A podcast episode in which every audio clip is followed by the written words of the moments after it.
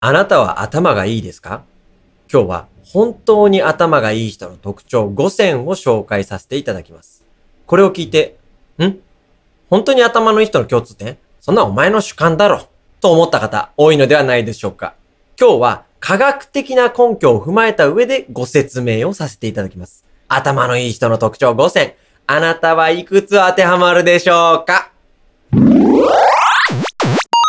おはようございます。モーニング読書お金と心理学ファイナンシャルプランナーのチキンです。心理カウンセラーターキーです。このチャンネルでは YouTube、スタンド FM、Twitter、Instagram などでいただいたメッセージをもとに日常生活にちょっと役立つお話をしていきます。はい。動画を見ながらがっつり見るもよし、ラジオ感覚で聞き流すもよし、都合よくご活用いただければ嬉しいですね。よろしくお願いします。は今日は頭のいい人の特徴ということで、はい科学的根拠をもとに紹介していくと。い。チキンさんはうん自分で、うん自分が頭がいいと思いますかまあまあね、まあ自分の言うで言うのもあれなんですけど、まあまうあ、んひかみ言っても、まあ、うん。自分うんが頭がいいと。そうですね。まあまあ、あんまり言うとあれなんですけど。控えめに言ってもあまあまあまあまうん、あ。なんか、はい、うんあるんですかその根拠となる。そうですものというね。かあの、小学校の時とかテスト毎回100点でしたし。小学校の時のテスト。はい。はいあクッキーとかちょっと弱いな。割り算とかも。それじゃ弱いな。はい。弱いよ。そ全れじ然ゃ勉強はできると思います。勉強、あ、勉強の成績が良かったと。いいと思います。また全然それうん違いますからね。違勉う強の成績と頭がいいは。あ違いますはい。どういう感じのこと言うんですか頭のいい。なんかね、うんこう、喋っててさ、はい頭が切れるなっていう印象だと思うんですけど、いはいだったらじゃあ逆に、その、人と喋ってて、この人頭悪いなって思うことあります あ、大体会社の皆さんと僕より全員バカだなと思ってますよ。で、バカだなって。なんか頭の以前にも性格がむちゃくちゃ悪いっていう。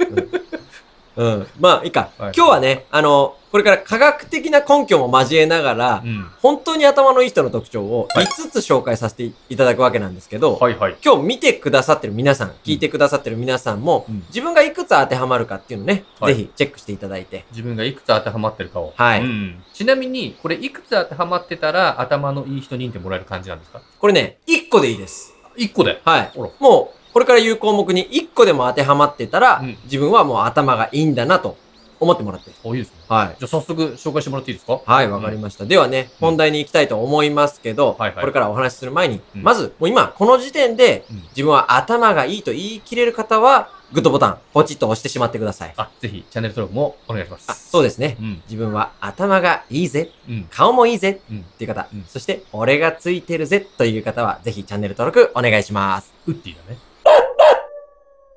では行きましょう。本当に頭のいい人の特徴5選。はいもう最初に特徴お5つ全部紹介させていただきますね。ああ、最初に全部言っちゃいますね。はいはいはい。 1つ目が自己評価。2つ目が数字。3つ目が共通点。4つ目が心配性。最後5つ目が夜型ですね。自己評価、数字、共通点、心配性、夜型。はい。これだけじゃちょっと意味わかんないですね。そうですよね。うんでは1つずつ詳しく紹介させていただきますね。はい、お願いします。一つ目が自己評価。はい。これはね、自己評価が高い、低い。いどっちだと思いますかや、どっちだろう低いってことかな。これはですね、うん自己評価がうん。高くはないですね。 あ、すごい表現。もっと詳しく言うと、うん。自分を過大評価してない人ということですね。本当に頭のいい人は、自分を過大評価しないと。はい。おお。月さん、ダニング・クルーガー効果って聞いたことありますかダニングクルーが、いや、ちょっと昨日ピザ食べたばっかなんで、ちょっとわかんないです。ピザ関係ないですね。胃もたれと全然関係ないので、知ってるか知らないかだけで答えてもらえれば、そう、ちょっとわかんない方ですね。スッと答えてもらえるとありがたいですねうん。ダニング・クルーガー効果っていうのは、うん能力の低い人は自分の能力を過大評価するという認知バイアスのことなんですね。おお、自分を過大評価しちゃう。はい。おお。これは1999年にアメリカコーネル大学のうんデビッド・ダニングさんとジャスティン・クルーガーさんおお。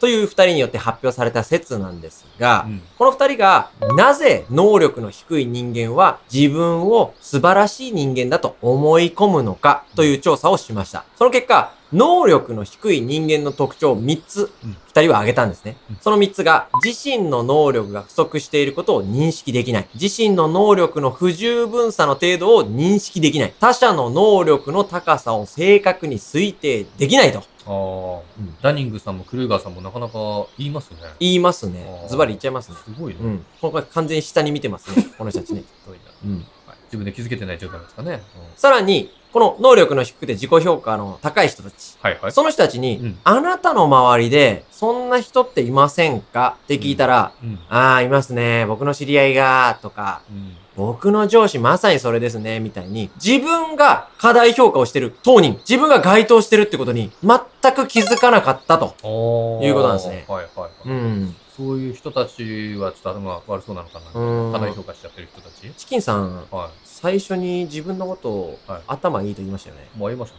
まあ、頭いいからね。うんうん自分が当人だということに気づいてない。これ何僕が当てはまるってことですか二つ目いきますね。二つ目は、筋。はい。これはまあ少し予想できるかもしれないですけれども、はい頭のいい人は数字に強いと。まあ、確かにそれはそうですよね。うん。でも、この数字に強い人イコール頭のいい人というのがふわっとした説ではなくて、はいもう強烈な科学的根拠がありますと。科学的根拠があると。はおい。アメリカ・テネシー州にありますバンダービルド大学がある研究を行いました。ジャンクロード・バンダム13歳の時に数学の成績が上位1%だった生徒だけを全米から1650人ピックアップしました。規模でかいですね。うん。そう。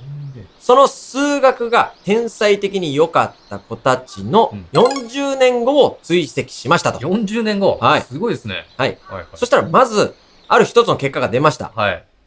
53歳になってました。でしょうね。はい。おっさんとおばさんだね。で、どんな53歳になってたかというのが大事なんですけども、うん。この数学の天才たちの40年後53歳の男性の平均年収はまず1500万円。年収1500万円。女性も900万円。すごいね。1650人の天才たちの、その、まあ平均ですよね。そうです。はいはいはい。これ、2019年の調査結果なんですが、うん。その2019年時点のアメリカの平均年収がうん568万円ですから、この数字がいかに飛び抜けたものかというのはね、すぐお分かりいただけるかと思うんですよ。 2、3倍近くってことですかはい。すごいですね。で、これね、職業の内訳の詳細もあるんですけども、ある。 1650人のうちの4.1%が主要な大学の職員として働いていて、大学ね。はい。うん。 1650人のうちの2.3%は有名ブランドの経営幹部。うん1650人のうちの2.4%は大手企業の弁護士をしていてうん、 1650人のうちの3%は合わせて85冊を超える本を出版していると。スーパーエリートですね。はい。だからね、うん今、ご家庭で、うんもし13歳くらいのね、うんお子さんをお持ちのお父さんとお母さん、はいはいこはれい聞いてくださってたらですね、うんもしお子さんの数学の成績がうん抜群に良くて、うんあれちょっとこれうちの子、天才なんじゃないみたいな。ほうほう。うん、将来うちの子ちょっとこれとんでもないことになるんじゃないみたいな。ちょっと勘違いしてるうん。お父さんお母さんいると思うんですけど、はいその勘違いは正解ですよと。まあそうですよね。はいもう出てるわけですから。そうなんです将来安定を保証されているのはもうデータですもんね、これねそうなんですよ。ははいい。はいはい次、3つ目いきますね。はい。本当に頭のいい人の特徴3つ目が共通点。はい。うんこれ、本当に頭のいい人は、共通点探しがうまいということなんですね。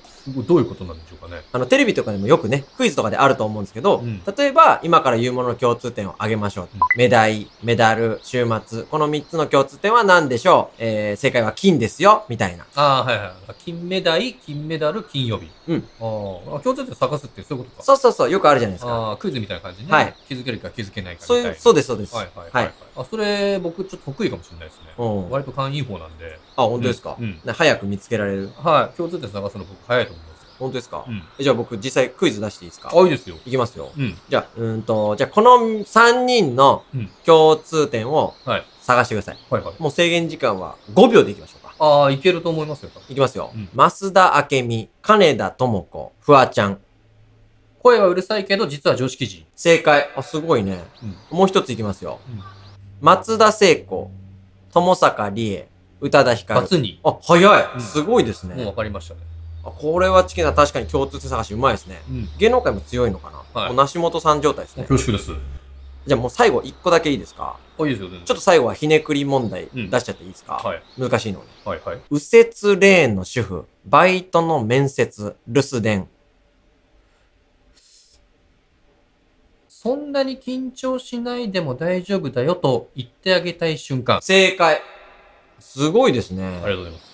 感心しました。うんでね、これ、なんで共通点を早く見つけられることがいいことなのかというとですね、はいまだ見ぬ未来を過去との共通点からイメージにつなげられたり、うん異なるジャンルの物事でも共通点を見つけることで成功確率の高い方法とか、うまくいかなかった時の解決法をね、うん見出せると。はいはい。はい。まあ、つまりこれまでの前例との共通点を見つけられるから、うんこれから実行する行動のイメージを広げられると。そうですね。ほうより具体的にイメージできるんじゃないでしょうかうんねうんう。んはい。では、4つ目いきますね。はい。本当に頭のいい人の特徴4つ目。はい。心配性。そうです。うんこれ言葉のまま心配性ということなんですけど、はい。これはニューヨーク州立大学が発表したことなんですけどうん、知性と心配性は比例すると。うんなの、で、知性の高い人ほど心配性である可能性が高いということなんですね。うんうんうん、これは先ほどの3つ目とね、少し繋がる部分もあるんですけどほう、失敗した場合の想定ができるとかね。なるほど、うんでも、だからリスクヘッジができるわけだよね。そうなんですよ。うんうんうん頭のいい人ほど不安障害になりやすいなんていうね、データもあります。あそう、不安障害ね。だから論理展開どんどんしちゃうから、どんどんマイナス力も考えちゃうんですかね。そう、。頭がいいだけね。はいう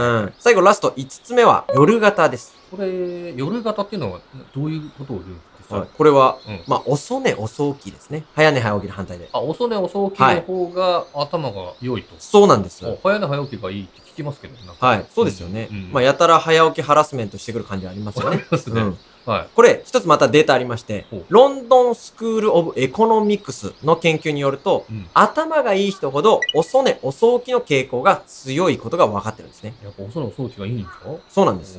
じゃあ、頭のいい人たちはどのくらい遅寝遅起きだったかと言いますと、うん。まあ一般的な姿勢の人よりも平均で30分ぐらい遅寝遅起きだったと。あ、30分。はい。平均が11時だとしたら、うん頭の人たちの平均は11時半だったとかね。はい寝る時間がね。で、起きる時間も30分、一般的な人たち遅かったと。うんそういう人が知性が高かったということなんですね。すごいですね。はい。これ実は因果関係は分かってないんですけど、うん夜って多くの人が寝てる時間なので、うんまあ連絡も少なかったりとかね。うんうん。何かに集中できたり、没頭できたり、クリエイティブな発想、アイディアなんかが生まれやすいんではないかというあー見解なんですね。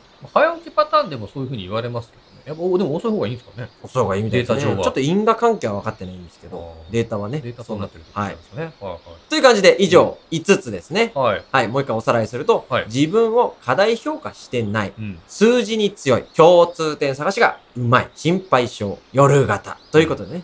まあ、皆さんね、いくつ当てはまっていたでしょうかね、はいと。まあこれ結構ネガティブと捉えられるような項目もいくつか入ってますから、そうなんですよ。今まで自分のね、欠点だと思ってた部分が、今日これ聞いていただいて、意外にね、例えば夜型とか心配性とかもね、自分のネガティブな要素で考えてたと思う思うんですけど、うん。これ聞いていただいて、うんあ俺結構当てはまってるな、うんね、うん頭いいんじゃねみたいな、ちょっとポジティブにはいはいはい。発想転換してもらえればこれいいかな。一個でもいいんですもんね。一個でも OK ですいい。のね。はい。うん。過大評価はしない方がいいというのは言いましたけども、はい。とはいえ、自分が頭がいいと思い込むだけで、実際 IQ って5から10上がるなんていうデータもありますから、ああ、じゃあ課題評価しすぎるのは良くないけど、はいある程度ね、思い込むことも大事ってことですよね。そういうことですね。難しいところですけどね。あうあそういうんことか。しんさん、いくつ当てはまりました今日言った5つの中で。そうっす。僕3つぐらい当てはまって3ますね。つ。どれ、どれですか言うなら。なら、まあ、数字に強いはい共はい通点探し、はいまあ、夜型。あうんー、共通点探しなんかね。もう共通点探しはもうね、ダントツです。すごいですね。はいあれは早か鍛えらっれたてでますすね。よすごいですね。うんじゃあ、そうか、最後にもう一個だけはい。問題出していいですか共通点探しですはいか、あ、全然いいですよ。そうですね。これはちょっとどうなんだろうな。難しいのかな。難しいですかうん、これできたらまあなかなかいや。全然僕、大いや、丈言っても僕もめちゃくちゃ共通点探しうまいんで。夫。そうなのそうです、そうです。そうなの 共通点探しのスペシャリストなんで、あ、そうなんですかはい。そ全然のその僕が問題を出します。あ、全然大丈夫ですよ。まあ、いいですよ。ジャンルとしては、チキさんの強い芸能関係でいきましあ、ょうもうか。全然恐縮です。いきますよ。は堀ちえみうん、辻のみ、カジサック、い。堀ちえみ辻のぞみ勝作。共通あ点。ーこれはあのー子供の多い芸能人じゃないですかこれは、飲み物だけでも Uber Eats 使いがちな芸能人です。ブログ読んでるね。チャンネル登録お願いします。ご質問、ご相談、ご要望、何でもコメントください。 Twitter、Instagram でも受け付けてます。それでは。さよなら